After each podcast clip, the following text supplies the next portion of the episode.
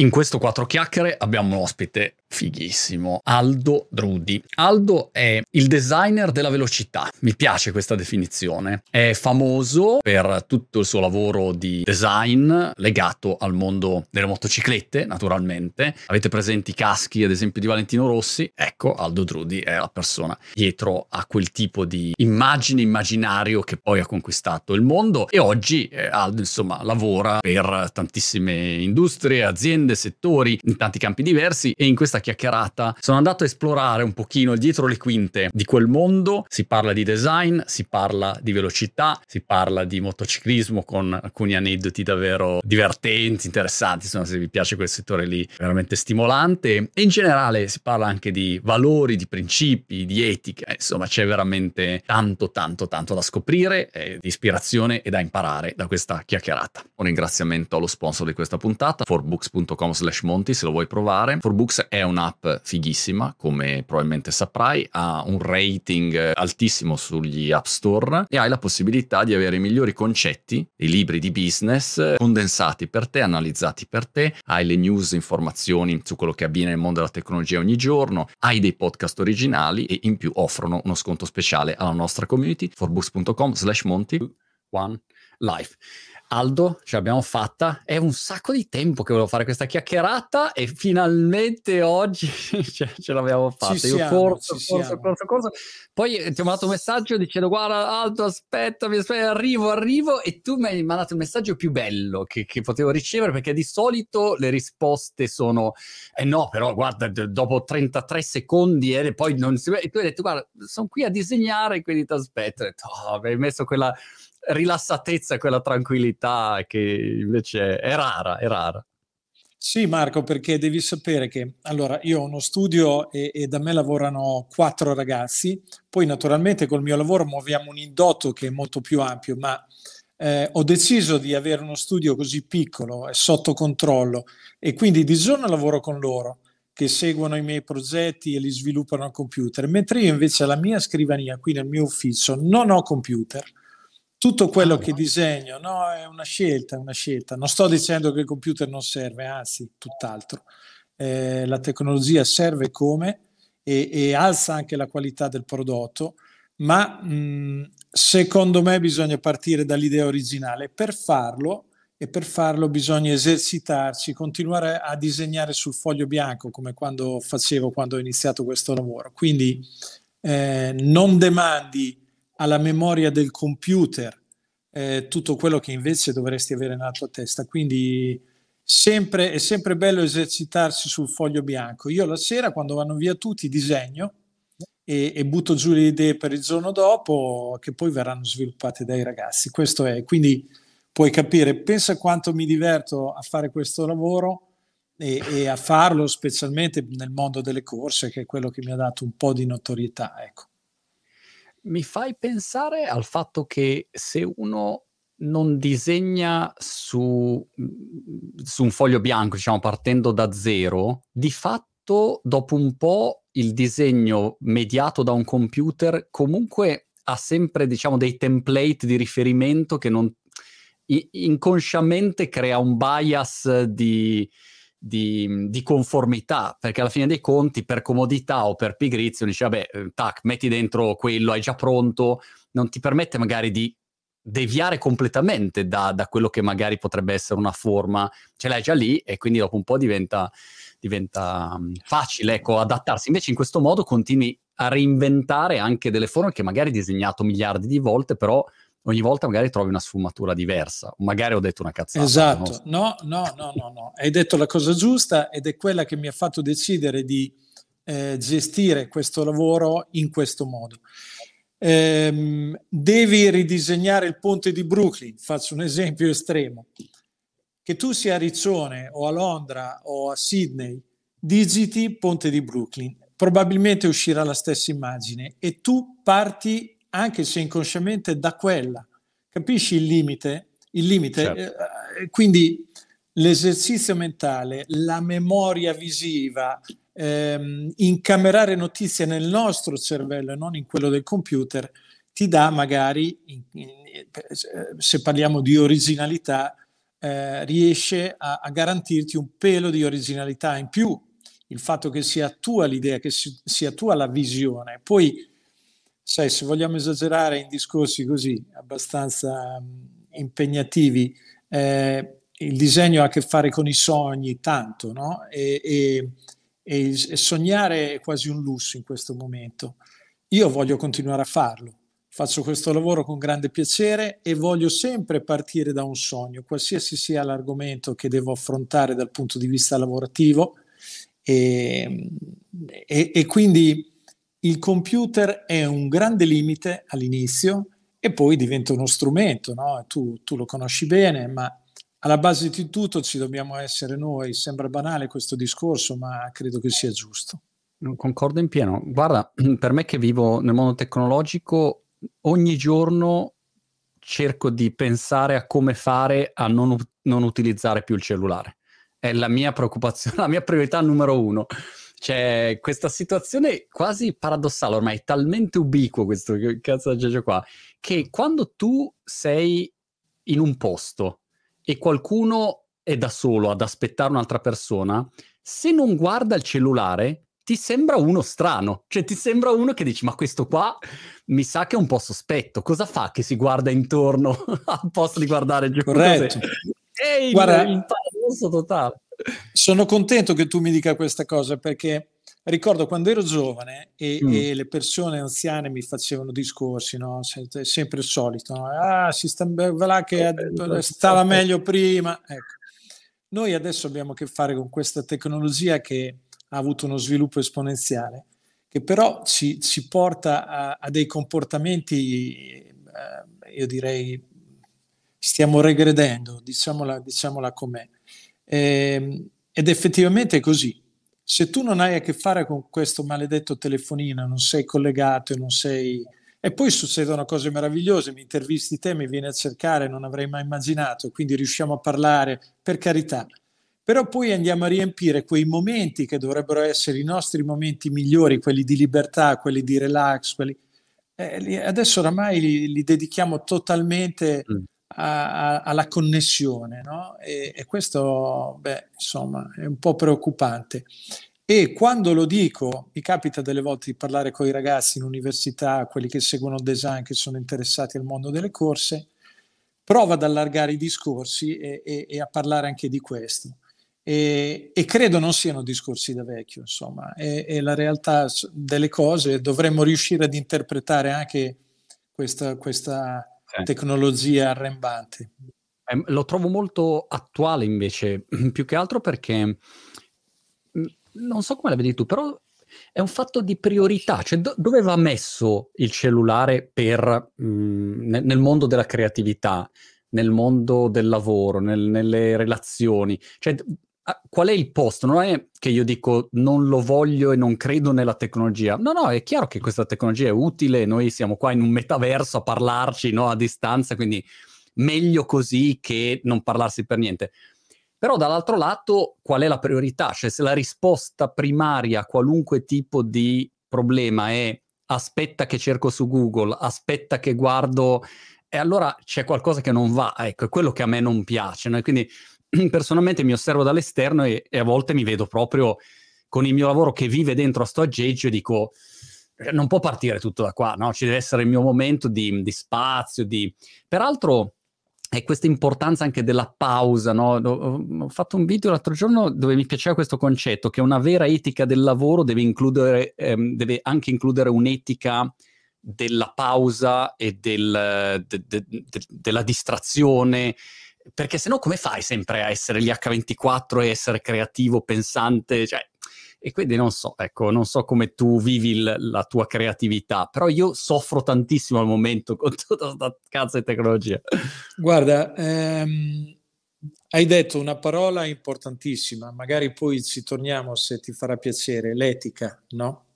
Etica può voler dire tutto, e, ma l'etica applicata al lavoro è secondo me l'argomento di questi giorni, cioè di, quest- di questa epoca. Non si potrà fare a meno di considerare l'etica come movente primario di ogni tipo di lavoro. Questo lo penso, lo penso da passami il termine, io non ho, non ho una laurea, ma il mio lavoro è, è questo, grafico e designer. No? Eh, e per fare bene il designer, eh, tu devi porti dei problemi di etica, problemi etici.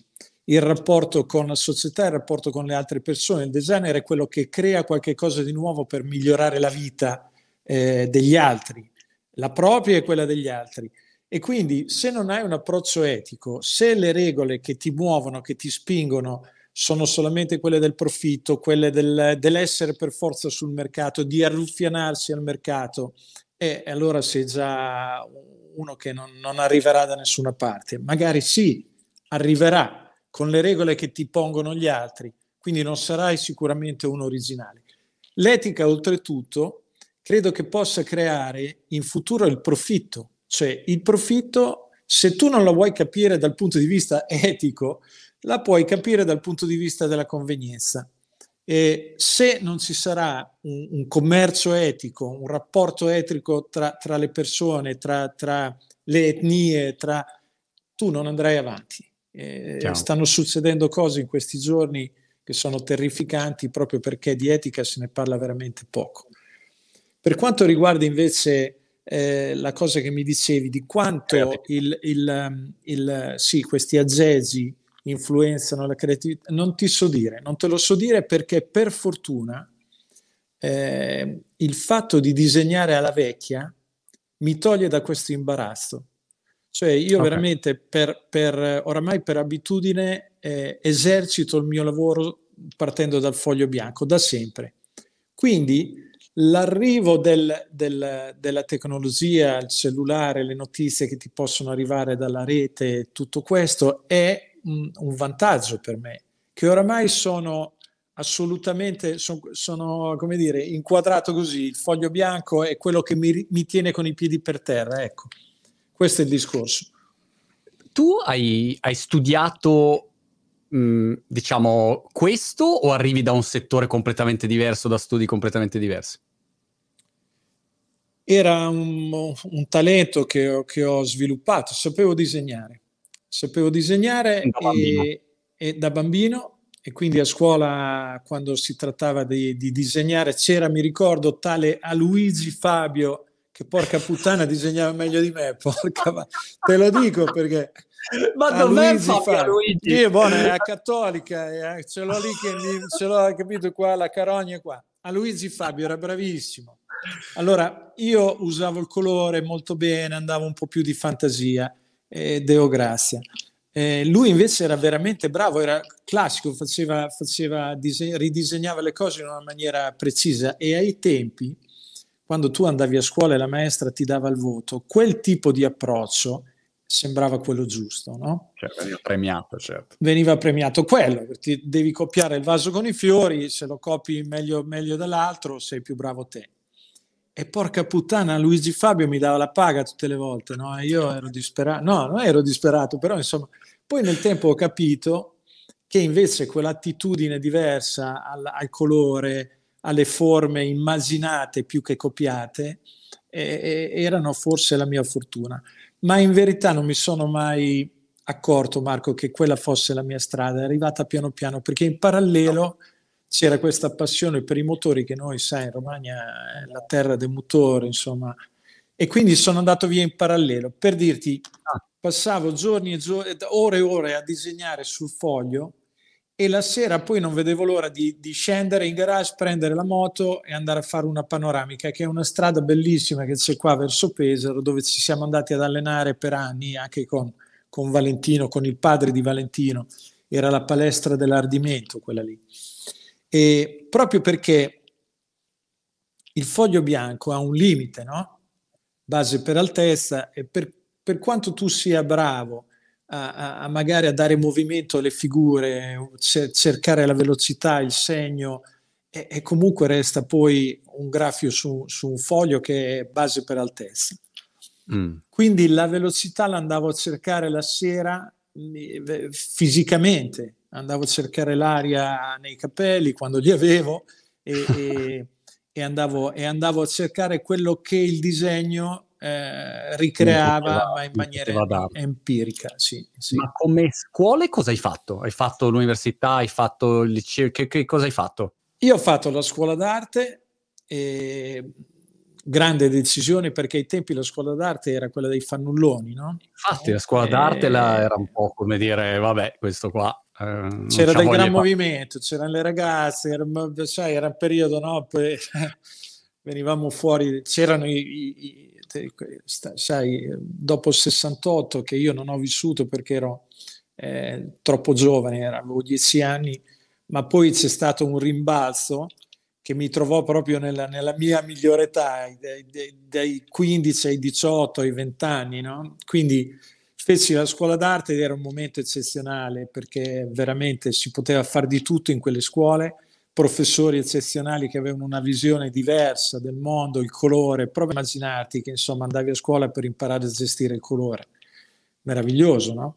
E, ehm, poi però mi iscrissi all'Università a Firenze di architettura, ma non la frequentai perché nel frattempo quella mi serviva per non partire per il militare. Dovevi okay. iscriverti per allungare almeno la, la ferma del militare.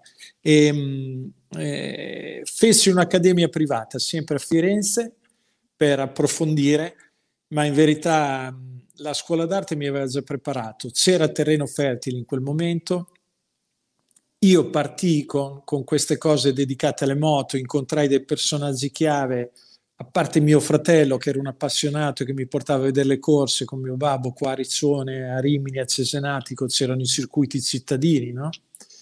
E, e, quindi piano piano ho cominciato a dedicare i miei lavori al motociclismo ed è diventato un mestiere non è stato necessario approfondire niente all'università e adesso mi ritrovo che mi chiami te per sentire come la penso. Chiaro, Quindi chiaro. Qualcosa... Eh, sono sempre curioso di vedere, ho una personalissima statistica, come c'era Rino Tommasi col suo personalissimo cartellino per commentare le partite di tennis e il mio personalissimo cartellino di migliaia di persone con cui ho chiacchierato in, negli ultimi vent'anni è che il 90% fa un lavoro per il quale non ha studiato, cioè è partito a fare l'università di un tipo e poi fa un mestiere completamente diverso, no? E quindi mi colpisce sempre il fatto che magari uno parta con un'idea ma poi va in un'altra direzione, però tu, sei una bambina, avevi già il dono, come dire, avevi già queste due direttrici, ehm, motociclismo, moto da un lato e, e, design dall'altro. E qual è stato, Aldo, il, il momento chiave che, dici, che hai detto, caspita, qua, eh, oltre a essere una passione, diventa proprio anche un lavoro vero, insomma, eh, che, che, posso portare avanti negli anni. Guarda Marco, devo dire che nella vita ci vuole del culo. Mm. Io l'ho avuto, nel senso che eh, prima di tutto una famiglia che non ti obbliga, che riconosce no? questo, questo, questo, talento così ancora vago, eh, che però ti dà modo di coltivarlo, no? perché eh, ai tempi dire che, che, lavoro fai, faccio disegno di colori caschi, disegno le moto da corsa, faccio... non era un mestiere, non lo era, quindi eh, grazie anche a mio fratello, ma i miei genitori mi hanno lasciato andare, avevano la possibilità, gestivano un albergo ai tempi, quindi eravamo una famiglia fortunata, no? eh, partiti da zero come tante persone qua in, in Romagna, eh, si erano improvvisati albergatori, avevano cavalcato l'onda del turismo negli anni 60 e mi diedero la possibilità di andare avanti. E, e questo è già un grande vantaggio, no? perché se tu invece al mattino ti devi alzare e, e devi per forza portare a casa la pagnotta, ti tocca fare il primo mestiere che ti capita. Quindi è stata una cosa progressiva, non ho mai ben realizzato eh, quale potesse essere il mio futuro, e, e, in che modo raggiungerlo. È stata una cosa che, che, che, che susseguente all'altra e, ehm, e, l'incontro con alcuni personaggi, quindi abbiamo parlato della famiglia che è stata importantissima, poi l'incontro casuale con alcuni personaggi, primo tra tutti Graziano Rossi, padre di Valentino, eh, mi ha fatto un po' entrare in questo mondo dalla porta principale. Lui era un pilota famosissimo, grande personaggio, fantasia all'estrema potenza. Andavamo ad allenarsi assieme in moto, aveva visto il mio casco, coloratissimo, e mi aveva ah. detto, ma perché non me ne fai uno anche me? Tra l'altro la storia bella è questa, che mio fratello aveva una discoteca ad Urbino per gli universitari. Quella discoteca era frequentata dalla mamma di Valentino, la Stefania, e ah. Graziano andava a tampinarla in questa discoteca, lui veniva su da Pesaro e andava... E, e qualcuno lo segnalò a mio fratello e disse guarda che quello è un pilota, va fortissimo, è un personaggio. Ah. Graziano sembrava Gesù Cristo ai tempi, cappello lungo, uguale, bello. Le donne impazzivano per il Grazia. Ah. E, e, e, così mio fratello decise di sponsorizzarlo, gli dava 50.000 lire a gara e, e lui quindi dovette impunturare sulla tu, sua tuta la scritta Scorpio Club, che era il nome della discoteca. Mio fratello incaricò me di eh, stagliuzzare nella pelle sta scritta, incontrai Graziano Rossi a Pesaro, mi ricordo alla stazione degli autobus, e con lui andammo da una signora che, che impunturò questa scritta sulla sua tuta e da lì partì la mia avventura nel mondo, nel mondo delle corse, penso un po'. Storia p- pazzesca, ma immagino la faccia di tutte le persone che magari andavano in moto e andavate in moto insieme, loro con i caschi normali e tu con un casco fighissimo, coloratissimo, cioè non vale. Ma guarda, lì eh, ti ho detto, si vuole della fortuna, sono arrivato nel momento giusto, nel posto giusto e il motociclismo cominciava a colorarsi e io in maniera molto naturale mi, mi coloravo il motorino perché facevamo le corse co- con i motorini, no? truccati andavamo a rimediare i pezzi dallo sfasciacarrozze, costruivamo il motorino, lo mettevamo in moto, provavamo, cadute, te, te, te, ne potrei raccontare di, di aneddoti eh, un sacco, bellissimi. Bisognerebbe scrivere un libro solo su, sulle corse con i motorini, li chiamavamo no? I, moto- i, truccati. E, e, e stavamo ore ed ore a, a, ad organizzare naturalmente la parte tecnica e io ero quello che invece doveva colorarla, quindi mi coloravo il motorino, il casco e, e, e alla fine insomma gli altri mi dicevano fammela anche a me, allora finché eravamo tra amici la, la chiudevamo così. Poi Graziano mi ha portato nel moto mondiale e ah. da lì ho conosciuto i vari piloti italiani, prima passando per Lucchinelli, Reggiani, tanti miei coetanei ai tempi, no? Per poi essere sdoganato a livello internazionale dal, dalla collaborazione con un paio di piloti importanti come Kevin Schwanz, eh, che ai tempi era famoso tanto quanto Valentino, e Mick Duan, uno texano e uno australiano, e da lì si sono aperte le porte, collaborazione con le aziende che producono tutto, abbigliamento tecnico, moto, e da lì poi non mi sono più schiodato da quel mondo lì, anche perché ah. mio babbo non mi comperò il motorino da corsa, c'era una ah. moto da corsa rubata da comprare. lo disse mio padre, lo fermai un giorno, ah. ricordo, presi coraggio, lo fermai e gli dissi, babbo guarda, ci sarebbe da comprare una moto da corsa. Lui mi ha detto, da far cosa? Ce l'hai già il motorino? E eh, gli vorrei fare le corse. E poi dico, costa poco, è rubata. Lui mi sorrise e, e chiuse il portone, mi ricordo era un caldo pomeriggio di, di giugno, e andò a giocare a carte al Bar Massini e da quella volta non se ne parlò più. Mia mamma qualche anno fa mi disse eh, ma se insistevi il babbo magari te lo comprava ho detto cazzo mamma adesso me lo dici sono, part- sono passati 50 anni porca miseria Vabbè, fare le corse come c'è nel ping pong che mi hanno chiamato, io giocavo a ping pong da ragazzino sì. e di mestiere e quindi mi hanno chiamato e hanno detto Monti dai che quest'anno fai 50 e puoi fare i campionati mondiali veterani dove tu sei giovane perché competi eh, nella categoria 50, 55, 50, 60 cioè sei lo sbarbato di turno lì capito? A lei, te capì? Eh, ho dato, è, è, andata quella roba lì ormai non, non mi va più, dovevate dirvelo prima eh, io sono messo come te però la cosa interessante mh, del tuo mestiere è che nel momento in cui hai un, um, un design interessante e, e poi l, come dire, le persone che lo indossano o eh, che sia un oggetto o che sia un casco, che sia una tuta, di fatto eh, quello diventa un testimonial sempre e comunque, no? È come se tu sei un garden designer, una volta che mia moglie è garden designer, disegna un giardino e poi tutte le persone che entrano in giardino dicono ah che bello il giardino e quindi è un continuo eh, come dire, nella mia testa di marketing è, è, il marketing ideale, è sempre lì presente, parla da sé e innesca un passaparola chiaramente se il design come il tuo è, è super figo, insomma, e questo è potente. È per questo che ti dico che è stata una cosa sequenziale. Io non ho mai capito bene perché sono arrivato a fare quello che sto facendo adesso e, e aver avuto la fortuna di lavorare tanto in un ambiente così importante, conoscere un sacco di piloti, un sacco di, di, di, di capi di aziende importantissime. Noi disegniamo qui su degli A4, i nostri disegni vanno a finire in Giappone, negli Stati Uniti, in Australia, ricordo la prima volta che sono andato in Australia, ho visto un casco con la mia firma in un negozio, mi sono, mi sono emozionato. E... Ma proprio perché ogni oggetto diventa eh, manifesto pubblicitario del prossimo, no? quindi del, del, prossimo lavoro, della prossima cosa che farò. Sono cose che restano, che oramai sono nella storia del motociclismo, però devo dire grazie a chi li ha indossati, perché io posso essere bravissimo a disegnare il casco migliore del mondo, ma se poi il pilota arriva ultimo, quel casco lì avrà certamente meno successo Chiaro. di quello Chiaro. indossato dal primo.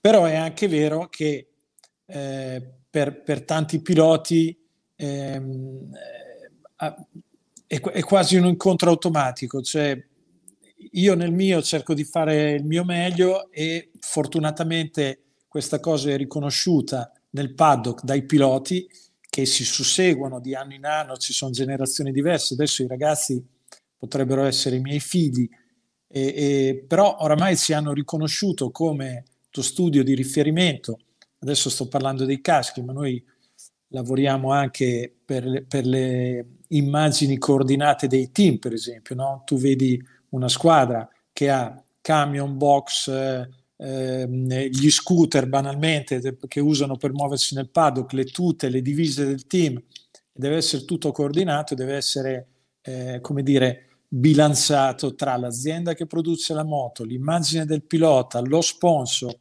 eh, ed è un lavoro abbastanza complicato. Il casco invece è quello che mi ha dato la notorietà perché è legato appunto a questi grandi personaggi del motociclismo, ma ma Marco di più.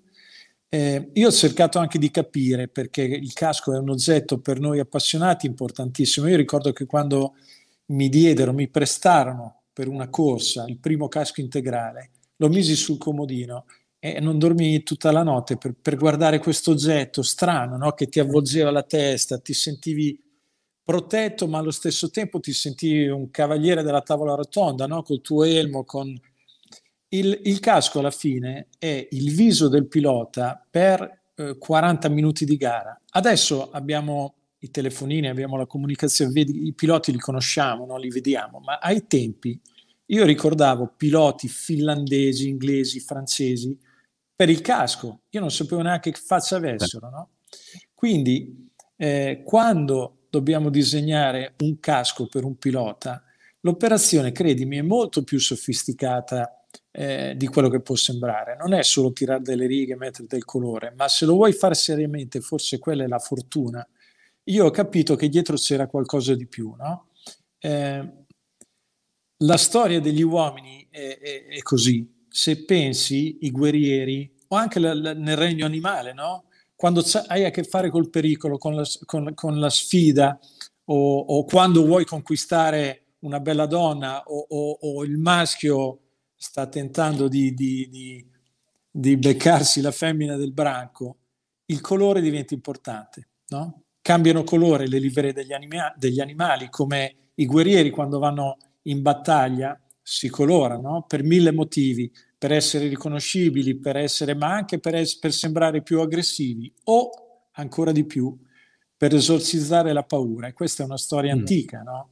I popoli primordiali li, li, lo facevano, quindi è una cosa che abbiamo dentro, quella di colorarci nei momenti più importanti della nostra vita.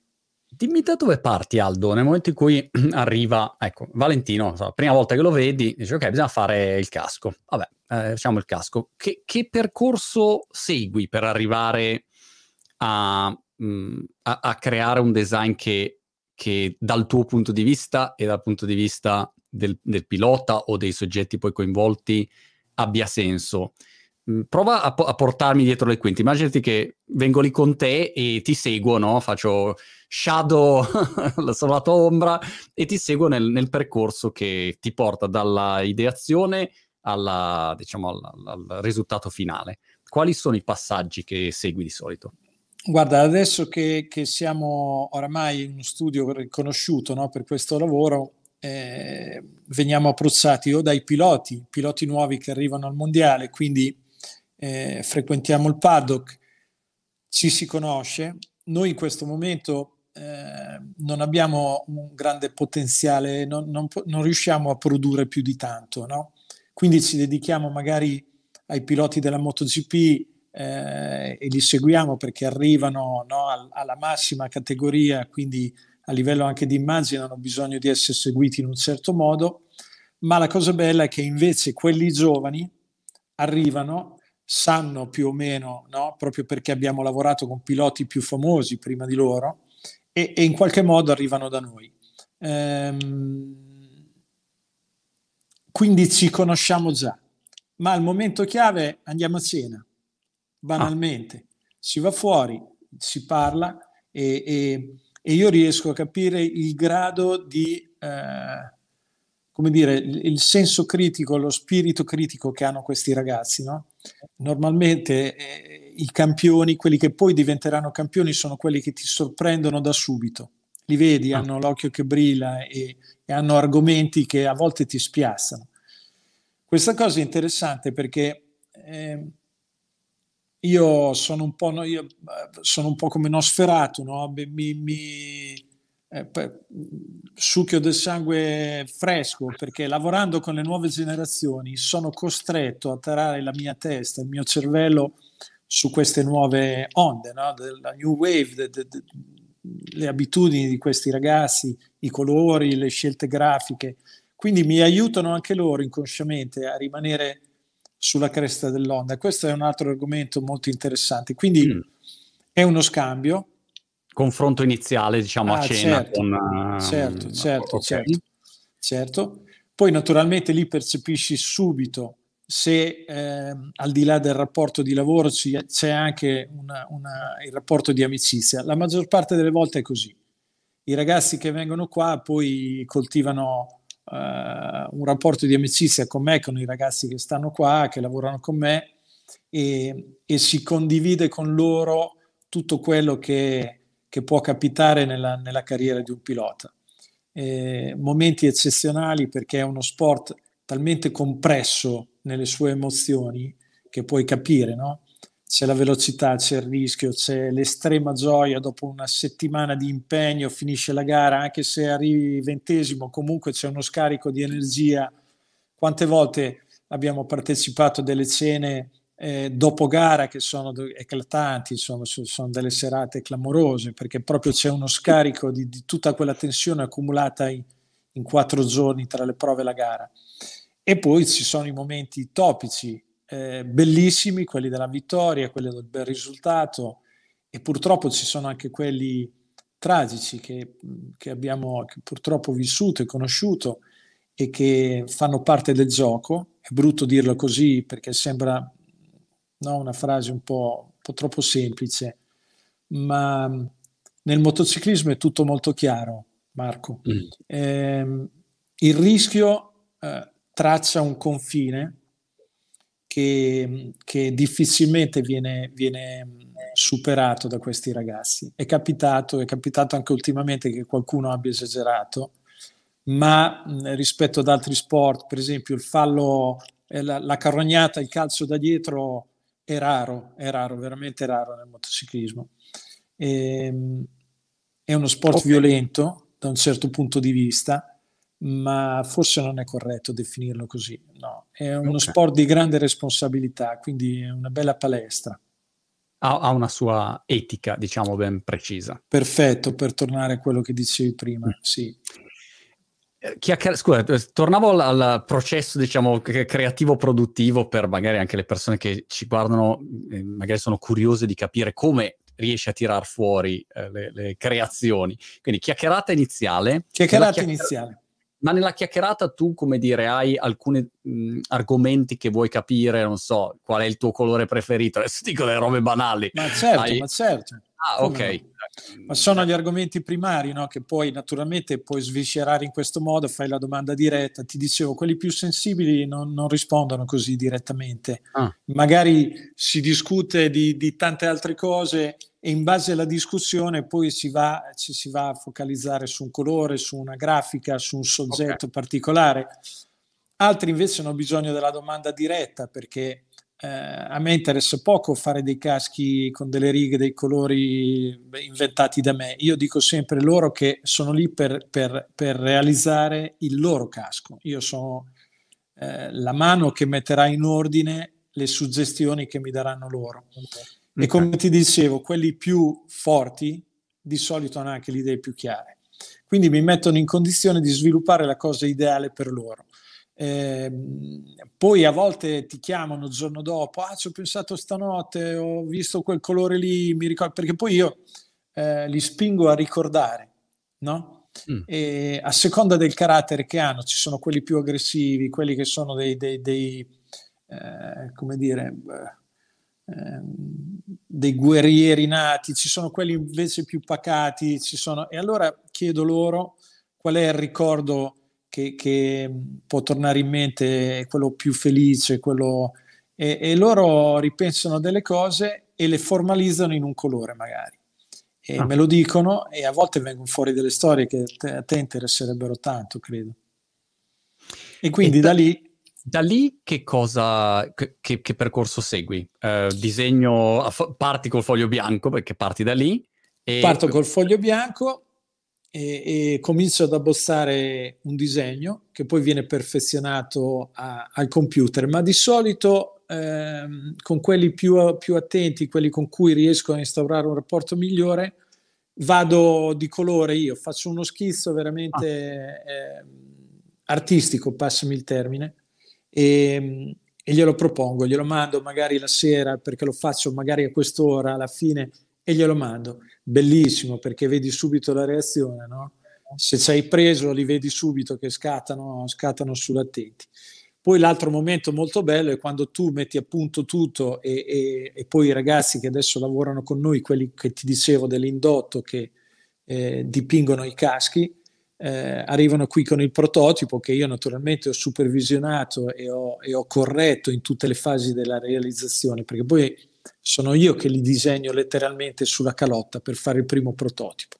Poi da lì vengono presi, per, per, per raccontarti tutti i passaggi, eh, vengono prese le dime, no? le, le, le, vengono messi in piano lo sviluppo di questi disegni e, e poi vengono riprodotti in piccole serie per i piloti, oppure se il casco è, è, un casco fortunato, il pilota vince, quindi ha un ritorno anche dal punto di vista commerciale, vengono fatte delle grandi produzioni dalle aziende che, che forniscono i caschi ai piloti. E questo è il business vero e proprio, insomma, guadagniamo lì.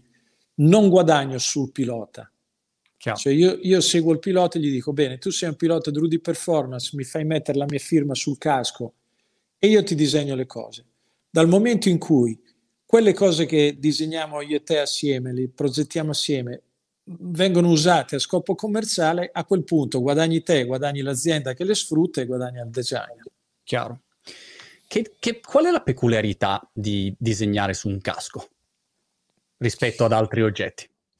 Ma guarda, eh, intanto lavori su un oggetto che di suo ha un valore importante, no? è un oggetto di grande design perché eh, è studiato in maniera ergonomica materiali eh, sofisticatissimi, ehm, deve reggere a delle, a delle, sollecitazioni impressionanti, ma allo stesso tempo non deve fischiare, deve tenere le guarnizioni, devono tenere l'acqua. È veramente un oggetto eh, perfetto. Se tu pensi che poi te lo, te lo indossi e, e, e, lo indossi sulla tua testa, che è la cosa più importante che abbiamo col cuore, e collega- il collegamento è quello, non a caso a Valentino gli ho disegnato un bel cuore una volta sul casco e mm, diventa un oggetto importantissimo. No?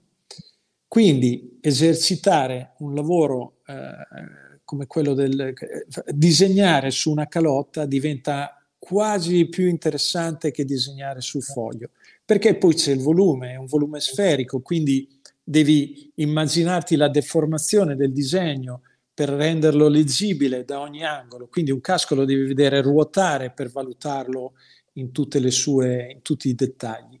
E, um, il casco deve girare bene, diciamo noi, no? quando lo vediamo diciamo bene, questo gira bene, si può andare avanti.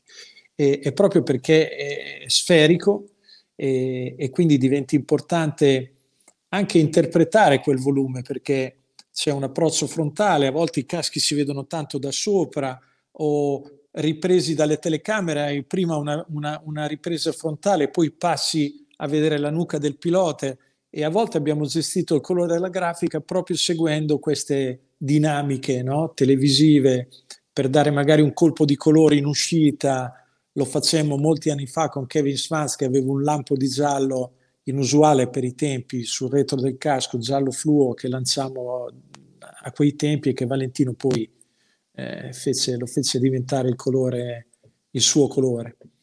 E, ehm, quindi diventa molto interessante lavorare sui caschi perché sono oggetti meravigliosi dal punto di vista del design e poi tu gli dai la botta finale con il colore.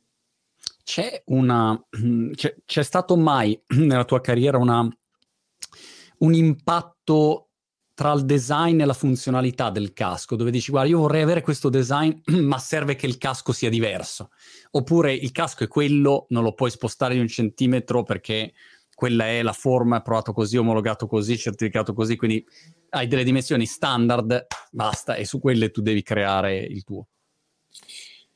Ehm, è capitato di partecipare, siccome io mi occupo di grafica e di design, perché fortunatamente lavoro anche sul volume, abbiamo disegnato moto, abbiamo disegnato un sacco di cose, poi ti racconterò.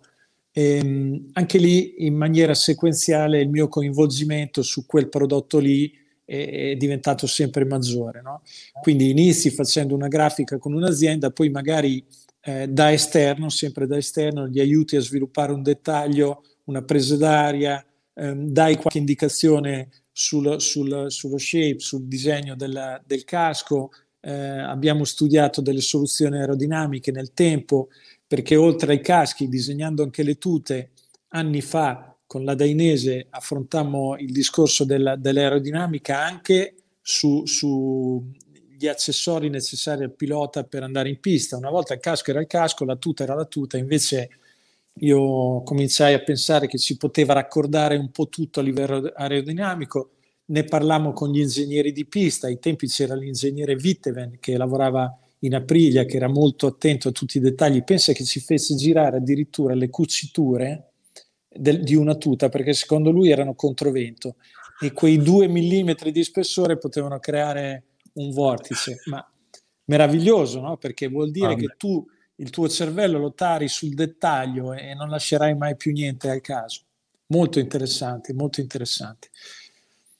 È forte, l'eccellenza. Mm, parlavo con Uliassi stamattina, chiacchieravo con Uliassi che è um, tre stelle Michelin e, mm, e mi aveva Senigallia, no? Qua, a Senigallia, qua, a Senigallia, certo.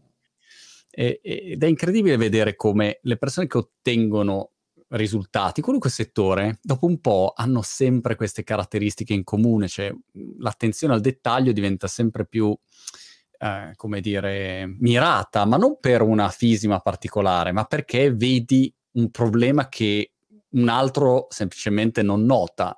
Se sei un ristorante senza stelle Michelin, boh, che la tovaglia sia un po' spostata, chi se ne frega, se hai tre stelle Michelin è la prima cosa che noti, adesso è un esempio. Quindi eh, l'esempio che facevi è, è molto interessante. E, e, in questo momento dove sei concentrato mh, mm, prevalentemente? Hai qualche mh, mm, progetto particolare mh, mm, nuovo che, che, va al di là, diciamo, del tuo classico repertorio? Sei concentrato 100% sempre su, su, su questo? Dove, dove sei messo in questo momento come tua attenzione? No, no, allora ehm, credo che nella vita quando si ha la fortuna di azzeccare qualcosa di buono come è capitato a me, no? come ti ho detto, è passato il treno giusto, l'ho preso, ci, ci voleva del culo, ma ci siamo impegnati, insomma. Poi però con quel passaporto che, che mi sono ritrovato in mano dopo un po' di anni, facendo bene quel lavoro lì, sono riuscito anche ad uscire un po' dal mondo delle corse, rimanendo legato comunque alla mobilità, alla, dicono adesso dicono ah Drudy quello che colora la velocità, che è anche un bel, un bel modo no, per raccontare quello che facciamo. Quindi ci siamo ritrovati a eh, in questo momento disegno delle, delle, barche bellissime, tutte in carbonio, ah, degli wow. oggetti veramente sofisticati che mh, noi chiamiamo gommoni, ma si, chiam- si chiamerebbero tecnicamente rib, e, e hanno i laterali del gommone, ma sono degli oggetti eh, imbarazzanti da livello di, di, stile, di potenza, di tecnologia, tutti in carbonio. Vengono fatti qua vicino al circuito di Misano e proprio le conoscenze, la passione per la velocità al motore hanno portato queste persone con cui io ho lavorato anni fa per fare gli offshore, ricordi le gare di offshore, certo. il, il, team Ferretti che vinceva contro gli arabi di Victory e io facevo i colori di quelle squadre.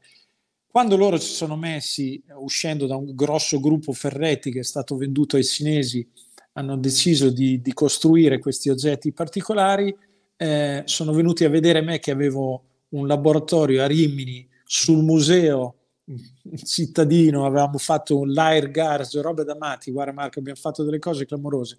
E lì stavo costruendo una moto, sono arrivati loro e hanno detto ma perché non mi disegni la barca? E da lì è partita questa avventura. Poi bici elettriche, poi collezioni d'abbigliamento, ehm, abbiamo collaborato con Emirates per due, per due eh, Coppa America, le ultime due che hanno vinto, e allo stesso tempo con Prada l'anno scorso.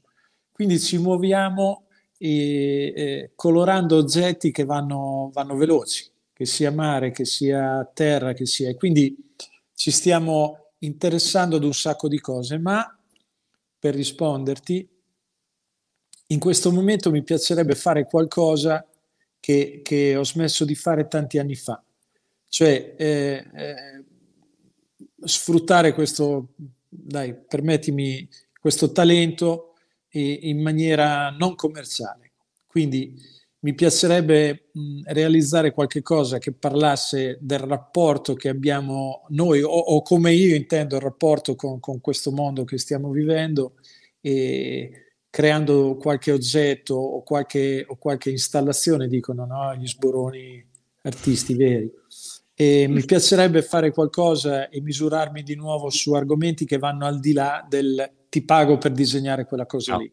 Chiaro. E anche per, per, avere uno stimolo diverso, perché ormai in questo mondo ci muoviamo abbastanza agevolmente. Mi piacerebbe mh, andare un po' più nel profondo perché eh, stanno succedendo cose attorno a noi in questi ultimi anni che sono veramente ci mettono alla prova e credo che ognuno di noi eh, debba in qualche modo prendersi la responsabilità di, di muoversi, di dire, di, di, di, fare qualcosa a seconda del proprio talento riferita a quello che si sta succedendo eh, attorno. Sono molto incazzato su questa, su questa cosa, quindi sento un fuoco forte dentro, vorrei... vorrei...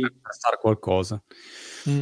colorare la velocità è un bellissimo payoff, devo dire, eh, anche perché a quel punto la velocità è talmente tante cose, la velocità è anche le scarpe da corsa, voglio dire, insomma, cioè, è qualunque cosa la velocità, eh, per cui si presta molto bene. Eh, e c'è qualche settore che ti piacerebbe, che non hai mai vissuto, non so, per dire, ieri, chi ho intervistato? Questa azienda italiana che fa stampe 3D e sono anche in, per produzione, Robos si chiamano, e stampano ad esempio per uh, la NASA, quindi o non so, gli aerei o anche le motociclette fanno stampi 3D di, di oggetti. E hai dei settori che ti piacerebbe, ehm, come dire, perlustrare che non hai ancora, non, non c'è ancora lavorato? Ma guarda, in verità quelli legati alla, alla velocità li abbiamo un po' conosciuti un po' tutti, no? queste te- tecnologie di cui mi parli abbiamo avuto la fortuna eh, di, di, di, poterle conoscere e di applicarle ai nostri progetti e abbiamo lavorato nell'aeronautica con il gruppo sperimentale di pratica di mare, sono i migliori piloti italiani, le eccellenze che addirittura penso non vanno neanche più eh, nelle, nelle, non vengono più mandati nelle, nelle aree di guerra perché hanno talmente eh, conoscenza di, di, questi oggetti, la sperimentale appunto, quindi sono piloti che per assurdo non vengono rischiati in, una, in un'operazione di guerra. E loro mi hanno chiesto di fare eh, per loro una livrea speciale su un tornado che era la fine degli anni di, di, di, servizio, questo aereo che secondo loro era eccezionale, ancora un aereo che dicono loro portavi te, eri te il pilota, vero? Adesso il computer anche lì. E, ehm, e il fatto che fosse la sperimentale mi ha anche tolto un po' di imbarazzo perché rispetto alle armi e alla guerra, insomma, mi trovo un po' in difficoltà. E, e loro invece erano, tra l'altro, tutti appassionati di moto, quindi abbiamo lavorato con l'aeronautica a un livello altissimo. Eh, tra l'altro abbiamo vinto questo grande raduno Air Tattoo, che sono tutte le aeronautiche militari del mondo che si radunano in Inghilterra e fanno evoluzioni clamorose, vengono premiate per quelle e per le livree speciali di questi aerei. Okay. E noi, bam, l'abbiamo beccata al primo colpo e siamo, sono molto felici. Grandi opportunità. Naturalmente con queste persone rimaniamo in contatto, a volte si creano sinergie, no? tecnologie nautiche, quelle aeronautiche, quelle delle moto.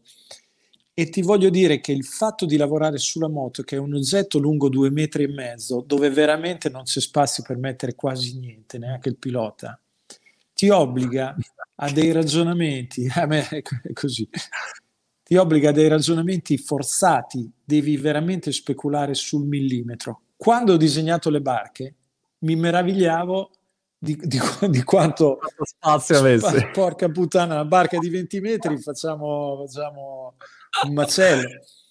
E i miei committenti mi dicevano: Ma no, ma lascia stare, ma chi vuoi che se ne accorga di quel dettaglio? Invece io ho abituato al motociclismo. Quindi per dirti ancora che, come per lo chef, è proprio è, è una condizione mentale che ti trovi a portare nella tua vita, la porti avanti in qualsiasi cosa, insomma. Non, Quali sono per te, Aldo, i principi fondamentali che, che, un buon designer deve seguire o quelli per i quali anche tu quando vedi un certo tipo di design dici wow, questo è is great oppure dici eh, magari io, che sono ignorante, invece per me è tutto uguale, no? Di qua, questa tazzina è uguale all'altra, pff, boh, non, noto, non, noto, niente. Guarda, premetto che eh, io faccio il mio lavoro, spero che venga riconosciuto come un buon lavoro, ma non mi considero né un artista né un grande designer, insomma, tranquilli, non, non, ehm, il mio lavoro è stato riconosciuto co- con dei premi importanti. Io invece di andarla a ritirare non sapevo neanche cosa fosse, sono andato a vedere una gara. Ma anche quello è arrivato, eh, una gara in Australia, Valentino si giocava al mondiale, sono andato laggiù in Australia, era anche una bella occasione. Ma detto questo, ehm, mi sono trovato a, a, valutare lavori di, di, di designer famosissimi, no? Allora, intanto banalmente, Marco, le cose devono funzionare, devono essere fatte per non creare problemi a chi le usa. Allora, a me una poltrona bella quanto vuoi, fatti con un sol blocco di materiale in fusione con la plastica del... Eh, e poi ti siedi dopo dieci minuti ti fa male il culo, vuol dire che non funziona. Adesso sto banalizzando, quindi tu non puoi dire che è un oggetto di design. Invece, come per tante altre cose, eh, siamo arrivati a un punto di stiamo sopravvalutando un sacco di cose, sopravvalutiamo quello che dicono le persone, quello che fanno le persone e c'è un livellamento alla eh, siamo abituati alla mediocrità e questo, specialmente per un italiano, è un problema. Noi abbiamo una sensibilità che altri popoli non hanno e dobbiamo, per rispetto di, di chi siamo, di dove siamo nati, di quello che abbiamo attorno, tendere sempre a, a, a migliorare. No? Eh, siamo figli del Rinascimento. Se tu vai a vedere il Museo degli Uffizi, eh, rimani a bocca aperta, tu devi capire che abbiamo un vantaggio e che lo dobbiamo applicare, prima di tutto per noi e poi per rispetto della vita, delle opportunità che ci ha dato, della bellezza. Siamo italiani, cazzo, è il posto più bello del mondo, no? Siamo nel centro del Mediterraneo, la culla della civiltà e noi ci siamo nel mezzo. E, e, no, e, non capiamo che vantaggio abbiamo. A volte non riusciamo a, a, a percepire che abbiamo tu, tutto quello che vogliamo attorno a noi, dobbiamo solo prenderlo, elaborarlo e, e tirar fuori cose. Allora, per tornare al discorso del, del design, del, eh, torniamo anche al discorso dell'etica, no? Eh, parlando con i ragazzi, credo di aver detto una delle poche cose intelligenti, eh, parlando loro di, di, questioni che loro dovevano risolvere prima di definirsi designer. Oppure, te cos'è che studi, poverino, come disse il mio amico Cevoli? Cos'è che fai il designer? Ah, c'è il designer. Facile. Se tu non risolvi le questioni etiche, il rapporto con le persone, se tu non hai idee di un certo tipo su quello che succede a, nel sud dell'Italia, le, i gommoni che arrivano, la gente che muore in un mare meraviglioso che ti dicevo, la culla della, della civiltà, che cazzo di design, cosa disegni? Devi prima mettere in, in, in, in ordine il tuo pensiero con gli altri, con, con, con, con, tutti quelli che incontrerai. A quel punto potrai essere uno che se ha del talento si potrà permettere di fare il designer, perché se no mm. facile. Guarda che è una parola importante no? per quello che sottintende. Non è uno che, che, che, che fa due schizzi, te hai delle responsabilità.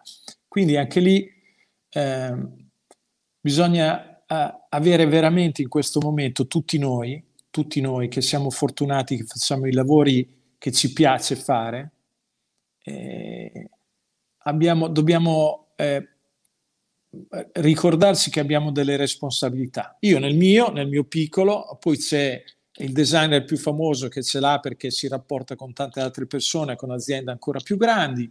E io, per esempio, devo trattare l'argomento della sicurezza. Penso un po' se lo facessi senza l'etica, un approccio etico. E, oppure i, i, nostri politici, i nostri, i nostri capi religiosi, ognuno di noi deve prendersi le responsabilità a secondo di quello che ha intrapreso nella vita. In questo momento, eh, per me è una cosa che mi soffoca, la sento. E invece poi accendo la televisione e, e non mi tornano i conti, insomma. C'è della gente che non se la prende quella responsabilità lì. E questa cosa mi fa incazzare. Concordo sull'incazzamento. Senti Aldo, per, per, chiudere questa chiacchierata, starei a parlare sette ore, ma, ma bisogna mh, arrivare, siamo in chiusura, come si dice in televisione. Ma um, libri, leggi, film, serie televisive, guardi qualcosa? Sono sempre curioso di sapere così, che cosa, quali sono le fonti informative o di intrattenimento delle varie persone con cui chiacchiero. Allora, io ho un problema e purtroppo qui mi, mi hai beccato in fallo. Ah.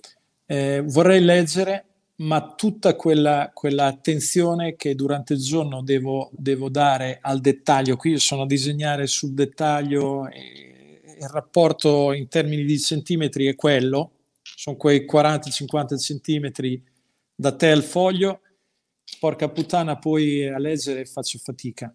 Okay. Mentre invece mi interessano molto i film, e la musica naturalmente è una parte importantissima della, della, della mia vita e credo che sia essenziale per noi poter avere un rapporto con, con, con delle, delle, pulsioni naturali.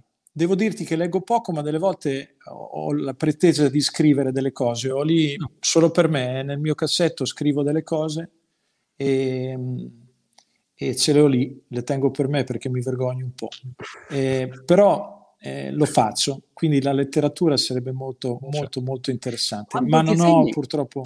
No, no, no, non hai diciamo, la, la, la, voglia di metterti lì dopo, dopo, che sei stato ore e ore a, a disegnare. Ma de, quando disegni hai musica di sottofondo o, eh, o distrai? Ah, no, okay. no, no, no, no, sempre, sempre. Ho una playlist gigantesca, sono appassionato di musica e, e, sento veramente tutto, tutto. Mi piace molto la musica nera, il, io sono cresciuto eh, partendo da Aretha Franklin, arrivando a Prince, eh, però non disegno nessun tipo di musica. Mi piacciono addirittura i, i cantanti napoletani che assieme ai brasiliani un mio caro amico Andrea Guerra, figlio di Tonino Guerra, che è un grande musicista, mi dice le uniche musiche che ancora mi, mi sorprendono, e lui scrive eh, gli spartiti per 80 elementi, direttore d'orchestra, scrive musiche da film, eh, nominato agli Oscar, insomma è un grande personaggio, e mi ha detto le uniche musiche che ancora mi sorprendono, le melodie sono quelle brasiliane e napoletane. Quindi io no. sento da Aretha Franklin a Prince, ai Massive Attack, a, a, sento ah, tutto. tutto. E la musica è importantissima, se, senz'altro. Aldo, grazie mille, ci vediamo alla prima occasione. Se passi da, da, territorio inglese qua a trovare la regina, insomma, avvisami, o se io passo insomma in zona... Pensa che uno de, de, degli ultimi eventi che ho fatto in Italia pre-Covid era proprio a Riccione.